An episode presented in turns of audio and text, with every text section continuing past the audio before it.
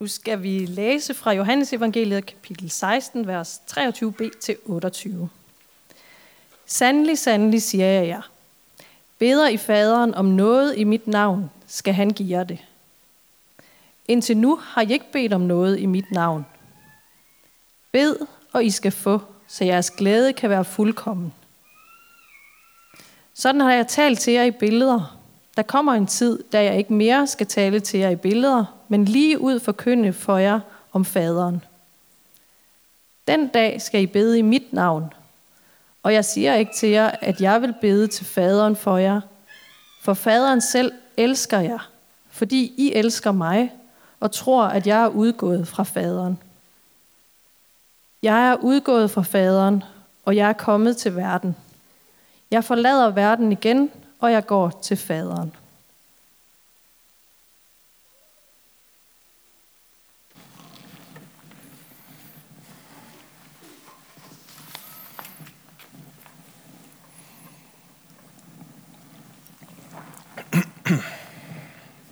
Husk at tagge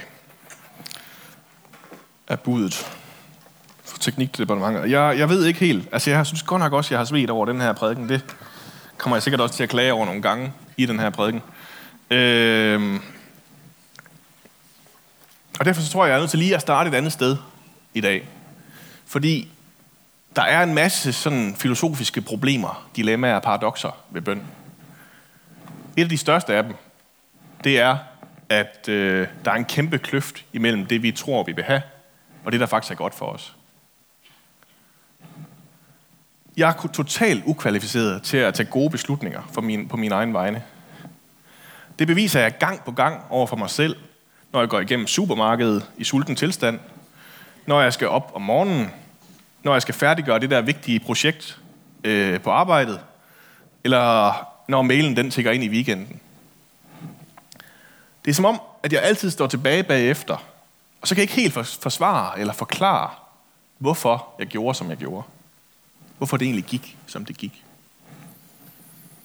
Og det er selvfølgelig delvist samfundets skyld og alt sådan noget der. På mange måder så er det konstrueret til, at jeg bliver manipuleret og notchet til at forbruge lidt mere, slide lidt hårdere, og bare tage alle de dårlige beslutninger for mig selv. Men jeg kan ikke gå med TV2 hele vejen. For det meste af tiden, så synes jeg egentlig, at pilen peger mere på mig selv, end på andre. Normalt så er det mig selv, der står og har de her uforklarlige impulser. Og det er faktisk kun mennesker, der har de her impulser. Øh, dyr, de er meget, meget klogere, for eksempel. Sådan et koncept som selvmord, det findes ikke blandt dyr. Det er kun mennesker, der kan finde på at gøre sådan noget. Der er nogen, der vil nævne lemmingen som eksempel her selvfølgelig, og sige, ah, hvad med den? Øh, og derfor skal vi lige se et klip af, hvordan det ser ud. Øh, den, den idé opstod nemlig Eh, her.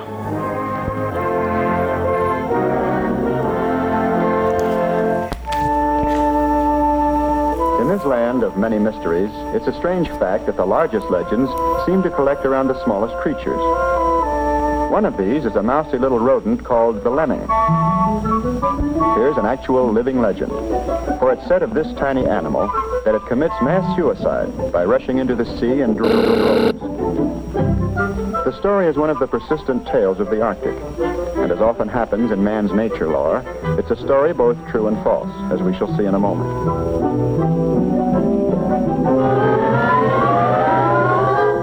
Ahead lies the Arctic shore, and beyond, the sea. And still the little animals surge forward. Frenzy takes them tumbling down the terraced cliffs, creating tiny avalanches of sliding soil and rocks, and seemingly indestructible lemmings.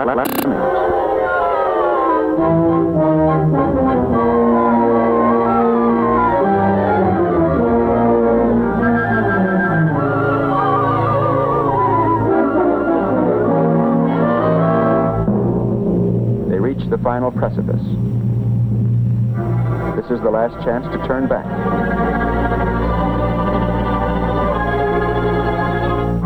Yet over they go, casting themselves bodily out into space.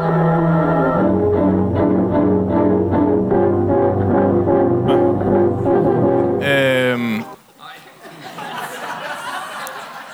Beklager, jeg håber, alle børn var ude, øh, øh inden jeg viste det. Det her, øh, det er en konstruktion.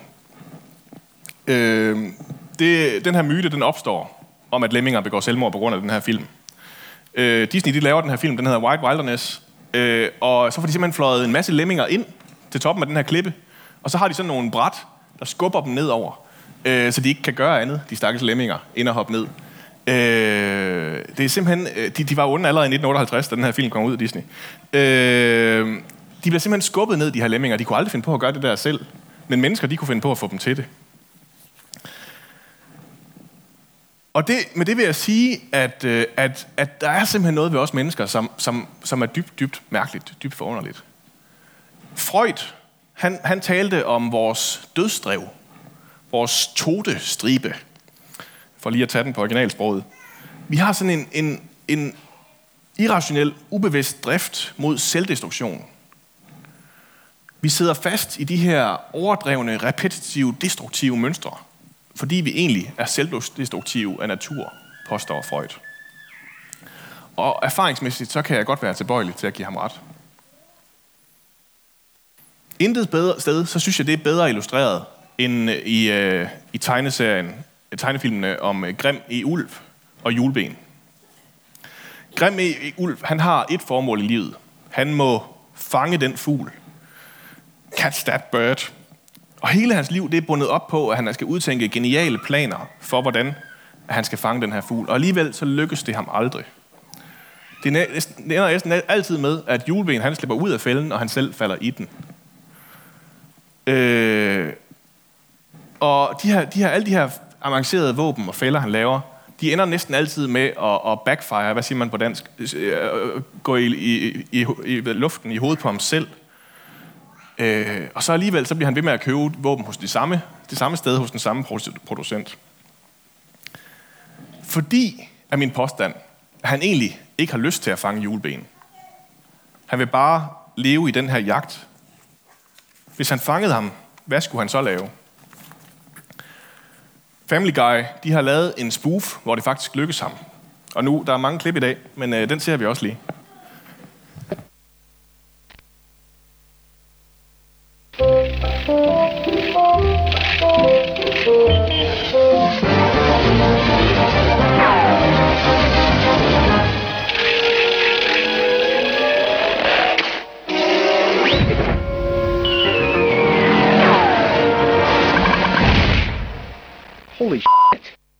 Did it. He's under there. I got him. I f***ing got him. Jesus, I'm gonna need a shovel. Mmm. Oh, this is delicious. I, I mean, you know, it's like when you work for your meal, when you really work for it, it just tastes that much better, you know? So, what are you gonna do now? Huh. Never really thought about it. Been chasing this damn bird for 20 years. I not really trained for anything else. I guess I kind of let my life get away from me. Well, I'm sure something will turn up.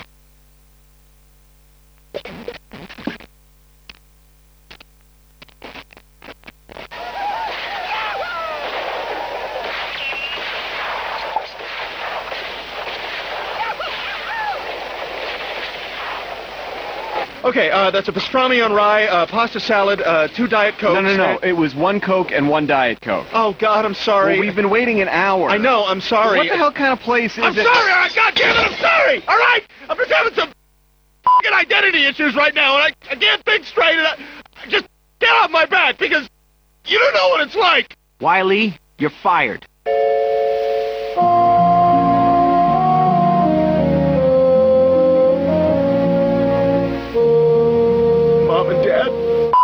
Forgive me for this.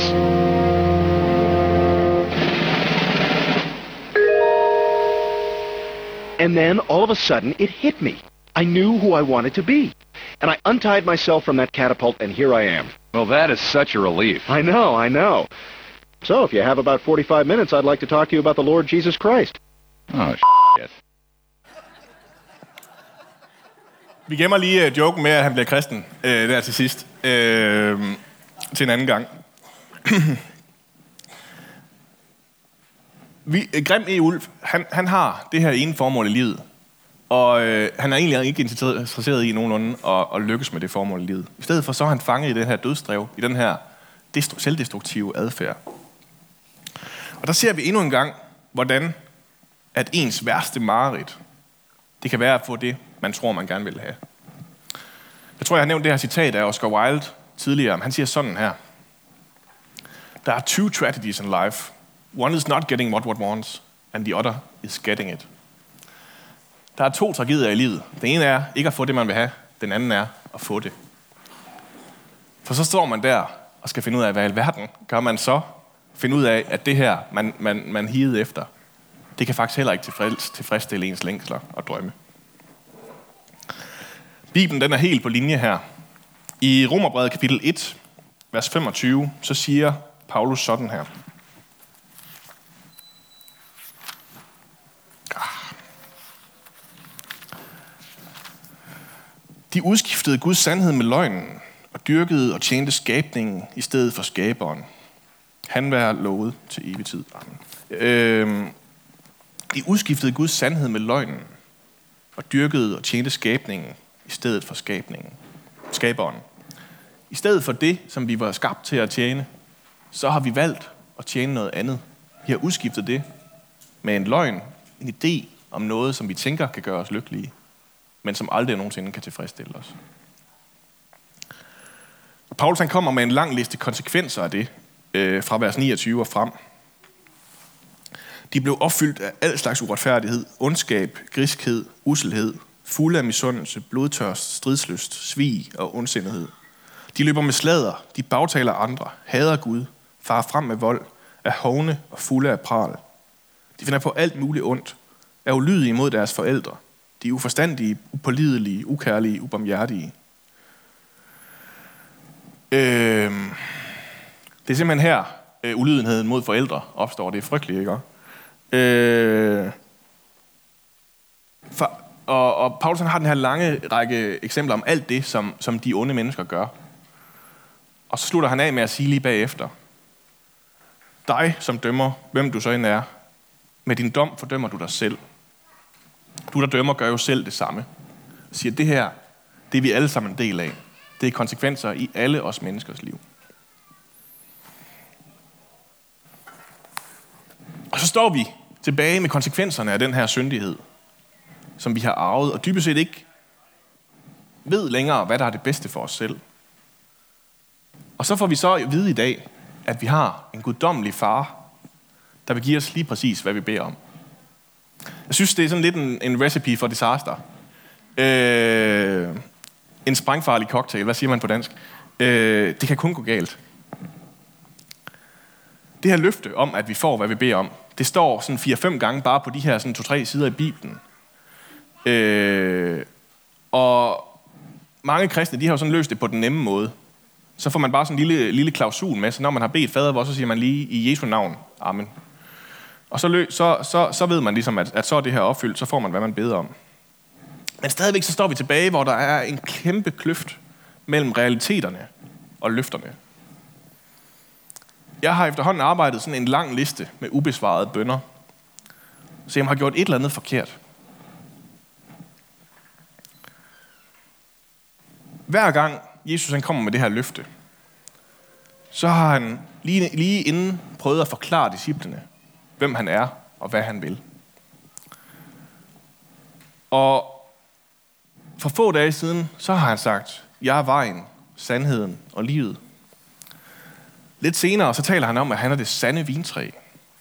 Og senere så taler han om kærligheden og venskabet mellem ham og hans disciple.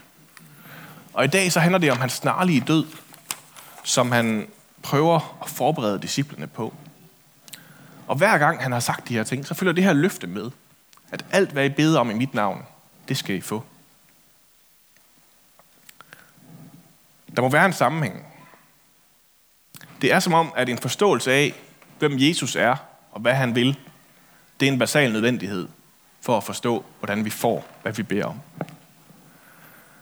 I dagens tekst så sætter han trumfen på i vers 25. Sådan har jeg talt til jer i billeder. Der kommer en tid, da jeg ikke mere skal tale til jer i billeder, men lige ud forkynde for jer om faderen. Den tid, den kommer få dage senere.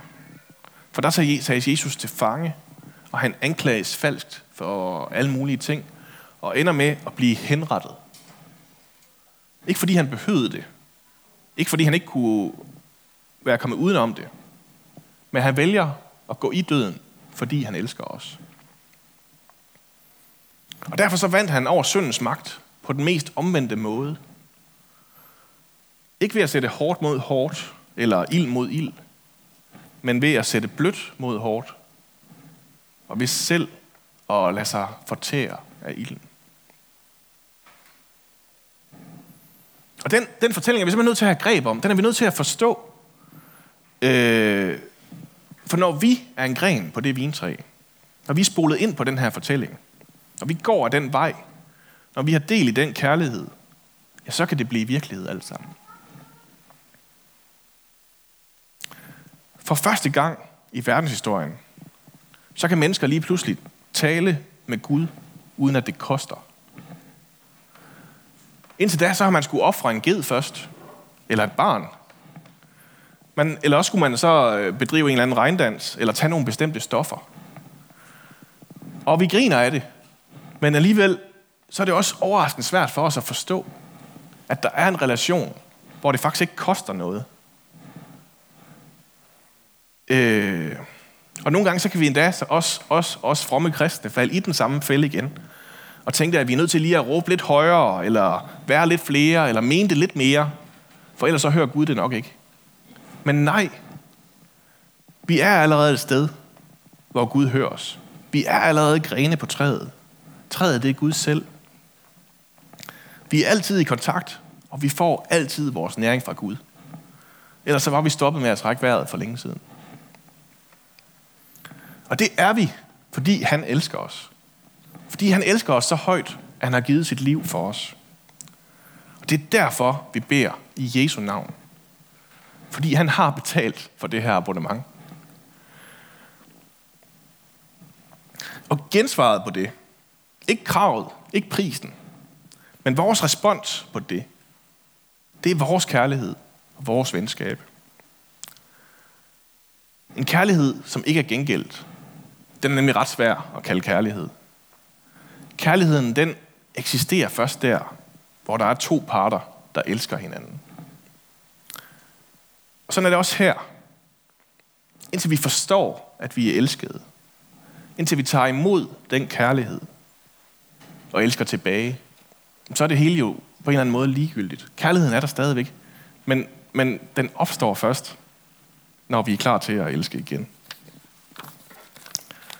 Og når vi gør det, når vi forstår, at hvad det er, Jesus han har gjort for os, og hvor det sætter os, jamen så er vi der, hvor vi når hen i dagens tekst, hvor vi frimodigt kan spørge Jesus om alt. Et andet sted, så bruger Jesus billedet med et, en, øh, en, der banker på om naboen klokken 2 om natten, og spørger om tre brød. Og naboen, han gider selvfølgelig ikke komme ud og lukke op, men manden bliver ved med at banke på, og til sidst så kommer han ud og giver ham det, han beder om. Og øh, det er sådan en, en modlignelse, kalder man det. Et dårligt eksempel, fordi Gud er så langt bedre end det. Han vil gerne give os gode gaver. Han skal ikke bankes op af sengen først. Han står allerede klar. Beder i faderen om noget i mit navn, skal han give jer det. Og så står jeg alligevel her og synes, at det er godt nok svært, det her, fordi jeg synes ikke helt, det fungerer alligevel. Jeg står stadig tilbage med alle skuffelserne. Alle de bønder, jeg aldrig fik svar på. Alle de gange, hvor at min glæde var et godt stykke fra at være fuldkommen. Jeg ved simpelthen ikke, hvad jeg skal stille op med de her ord. Jeg synes, det har været super svært at skrive den her prædiken. Jeg har, jeg har udsat det mange gange, udsat det mere, end jeg plejer at gøre. Men den her gang, så var det simpelthen, fordi jeg ikke vidste, hvordan i alverden jeg skulle, skulle gøre det her. Der er, sådan, der er flere veje at gå. Nu får jeg lige sådan en blik ind bag øh, prædikantfacaden her, ikke også? Øh, man kan bare lade som om, at der ikke er noget problem, og så kan man lige sådan op på sin præstesky. Øh, det er et privilegium, man har som præst. Øh, men, men der var simpelthen for stor en kvote af mine egne bønder, der lige lagde trykket til, at jeg kunne holde den i dag. Så er der en anden mulighed. Det er sådan at finde på et par gode undskyldninger øh, for Gud. Det er jo også en præsteopgave. Øh, man kan læse Bibelen, som Inger Støjberg, hun læser menneskerettighedskonventionerne, og finde et komma eller et græsk ord, eller et eller andet, som kan forklare det hele. Og så kan vi alle sammen sige, nå ja, okay, nå, så begynder vi bare at gøre sådan, og så bliver det helt godt igen. Øh, men det synes jeg simpelthen heller ikke var min opgave i dag. øh, og det var lige før, jeg endte med at, at, at gå en tredje vej. Kan vi klare et klip mere? Øh, fordi øh, der er simpelthen lige kommet en ny øh, serie, Miracle Workers. Øh, og det skal vi lige se et lille klip fra. Der møder vi Eliza, som arbejder i himlen, eller Heaven Inc. hedder det. Og hun er lige blevet forflyttet til departementet for at svare på bønder. Øh, og øh, det ser sådan her ud. are on. All right, so which prayer do we answer first? Saving a life? Curing a disease? You have arrived at a great moment. This one is set to be a nail biter. All right. Please let me find my car keys. Keys. Okay. Yeah, guess we gotta get this little one out of the way. Let's zap her the keys. Oh no, we can't break the laws of physics. No zapping, no flying, nothing they're gonna notice. So how do we answer prayers? Discreet, natural phenomena. Sneaky, sneaky, teasing me from beneath the snow. Ah, but you can't hide from Papa. No, Papa sees you. And Papa is coming for you. One snowflake melted. Two snowflakes melted. I'm sorry, how much longer is this gonna be? 900,317 snowflakes melted. My keys. Prayer complete.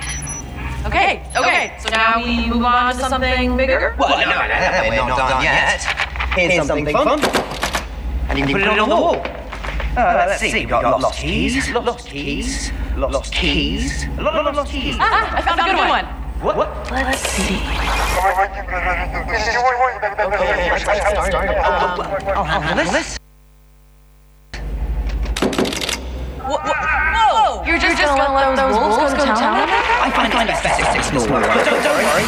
Impossible. Go all the way to the top. So if anyone can handle them, he can. Ja. Øh, måske er problemet, at, øh, at himlens departement for at svare på bønder er underbemandet øh, og klemper lidt med, øh, at, at vi beder om alt for mange ting, der bryder med naturlovene. Det, det er sådan øh, seriens bud. Og ja, ja altså, ja, det, det, det, øh, det, det kunne vi snakke meget mere om. Hvis jeg alligevel skal forsøge at nærme mig en forklaring, som jeg synes, jeg kan stå indenfor, så er vi nødt til at kigge på det der dødsdrev igen. Den kløft, der er mellem det, vi vil have, og det, som egentlig er godt for os. I uh, Miracle Workers, der går det helt galt.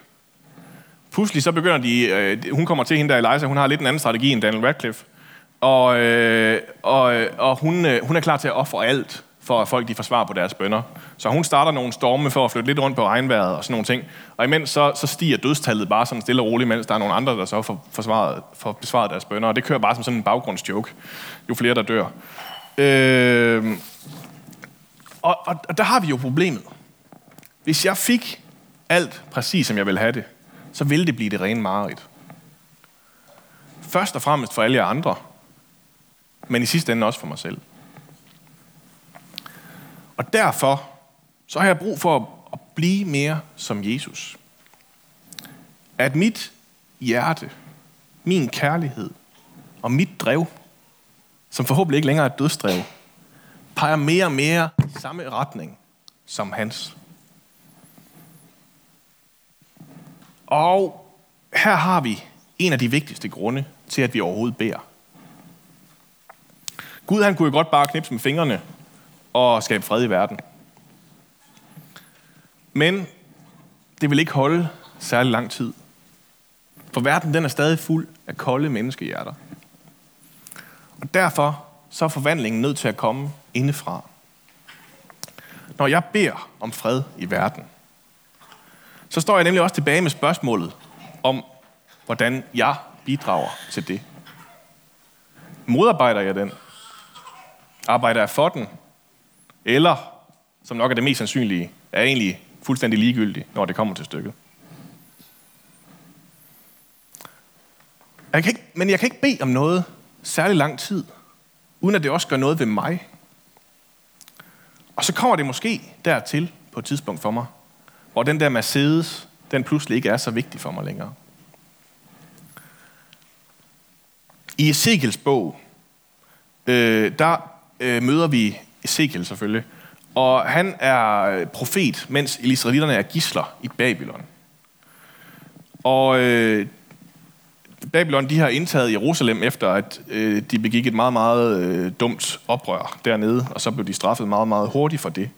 Og nu er de gisler i øh, Babylon, og synes jo på ingen måde, at det er sjovt. Og så står de der med deres knuste drømme. Alle de bønder, de har bedt, som overhovedet ikke gik, som de havde regnet med. Og så kommer Herrens ord. Det lyder sådan her. Sig derfor, dette siger Gud Herren. Jeg bringer jer tilbage fra folkene. Jeg samler jer fra de lande, hvor I blev spredt, og jeg giver jer Israels land. Når de kommer hjem, skal de fjerne alle ægle og afskyelige guder. Jeg giver dem et andet hjerte og en ny ånd i deres indre. Jeg fjerner stenhjertet fra deres krop og giver dem et hjerte af kød. Så de følger mine love og omhyggeligt holder mine bud. De skal være mit folk, og jeg vil være deres Gud. Jeg giver dem et andet hjerte og en ny ånd i deres indre. Jeg fjerner stenhjertet fra deres krop og giver dem et hjerte af kød. Jesus han siger det sådan her. Indtil nu har I ikke bedt om noget i mit navn. Den dag skal I bede i mit navn. Gud han er i fuld gang med at fjerne stenhjertet fra vores krop og give os et hjerte af kød i stedet. Og hver gang vi beder, så ryger der en stump af den her sten. Vores afguder, vores falske forventninger om, hvad der kan gøre os lykkelige, de uddør stille og roligt. Og mere og mere, så får vi lov at opleve, at Guds vilje er god, og at vi faktisk vil Guds vilje. Præsten Peter Haldorf, han siger det sådan her. Bøn i Jesu navn er den bøn, der bedes ud fra hjertets forening med Kristus. Det er det, det betyder. At vores hjerte og Kristi hjerte er i forening. Og tanken, den skræmmer mig lidt. Jeg ved ikke, om jeg helt er klar til at give slip på mit stenhjerte, når det kommer til stykket. Men den bøn, som Jesus han taler om i dag, den bliver kun virkelig, når vi elsker og selv forstår, at vi er elskede. Når det går op for os, at Jesus han er død for os, og vi er en del af ham nu, at vi er en gren på hans vintræ, vi går på hans vej, at vi ikke skal ofre en ged, men frit kan lægge alt frem på vores hjerter for Gud, og lade ham forme vores hjerte imens. Så får vi med tiden lov at opleve Guds ord, Jesu ord i dag. Bed, og I skal få, så jeres glæde kan være fuldkommen. Lad os bede om det nu. Gud, vi siger dig tak, fordi vi ikke får alt, hvad vi peger på. Tak fordi, at du tålmodigt former vores hjerter. At du udskifter stenhjertet med et kødhjerte. At du sætter os som grene på dit træ. Det er dig, der er stammen. Vi er i dig. Far, hjælp os til at vandre i vejen, sandheden og livet, som er dig selv. Jesus, i dit navn ønsker vi at bede. Hjælp os til det. Amen.